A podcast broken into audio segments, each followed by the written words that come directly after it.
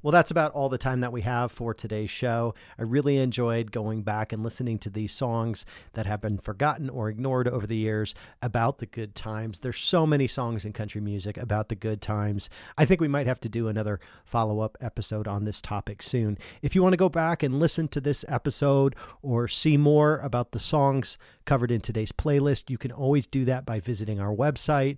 You can visit our website by going to forgottencountryradioshow.com. There you can learn all about us and our show and stay up to date on the latest news in country music. For everybody here at the Forgotten Country Radio Show, thanks for tuning in. I'm Matt Hildreth.